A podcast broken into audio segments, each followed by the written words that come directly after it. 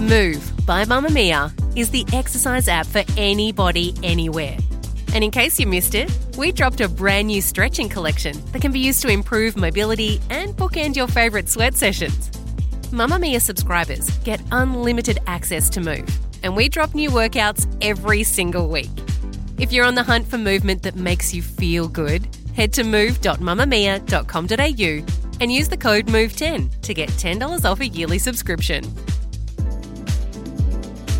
You're listening to a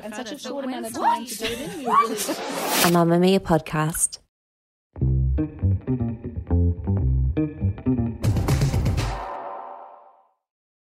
From Mamamia, hi, I'm Siobhán Moran McFarlane, and welcome to The Quicky, getting you up to speed daily. The Quicky drops an episode every morning with a deep dive and the news headlines, and we'll be bringing you the afternoon news as well. Every weekday, I'll be in your ears telling you the headlines you need to know to make your commute home just that little bit easier. And yes, Claire Murphy will still be getting you up to speed each morning. Here are the evening news headlines for Friday, April 8th. Heavy downpours have subsided for much of New South Wales today, but more than 2,000 people were still forced to leave their homes in Sydney for the second time this month. In the town of Cobbitty, southwest of the city, a 68 year old man tragically lost his life in the floods after his van got stuck and inundated with water, trapping him inside. It took police divers several hours to recover his body as part of a complex operation. Dozens of evacuation orders and warnings for people to be ready to leave are still in place across New South Wales, with the Bureau of Meteorology warning that although the rain is easing, residents need to remain alert. Sydney Airport has apologised to thousands of passengers who were caught up in chaotic scenes last night as they tried to catch flights for the Easter holidays. Countless videos on social media show thousands of people stuck in long lines for check in and security that spilled out of the terminal and into car parks. Travellers caught up in the chaos said they had to wait an hour and a half to get through security, and a number of flights were delayed as a result. Sydney Airport CEO Geoff Culbert blamed the situation on a perfect storm of increased air traffic, inexperienced travellers, and staffing issues caused by COVID 19 close contacts. With millions more Aussies on the move over the next fortnight, airlines are urging passengers to arrive at the airport early and be prepared to be patient. 20 armoured vehicles known as Bushmasters are on their way to Ukraine from Australia, following a specific request from Ukrainian President Volodymyr Zelensky when he addressed the Australian Parliament last week.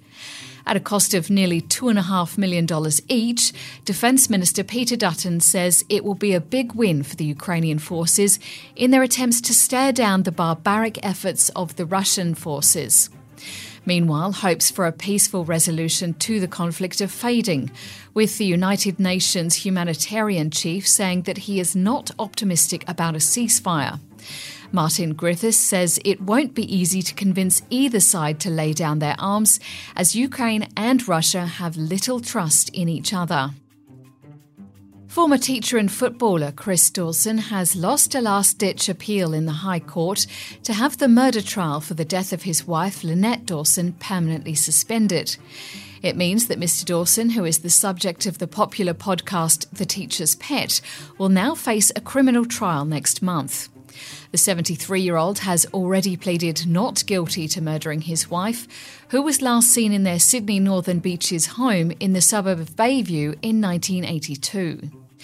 Mr. Dawson remains on bail in Queensland and has repeatedly insisted that Lynette is still alive.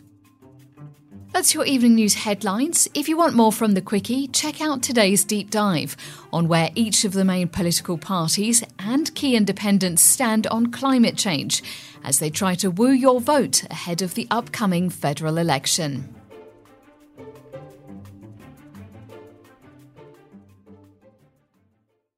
Mamamia acknowledges the traditional owners of the land we have recorded this podcast on, the Gadigal people of the Eora Nation.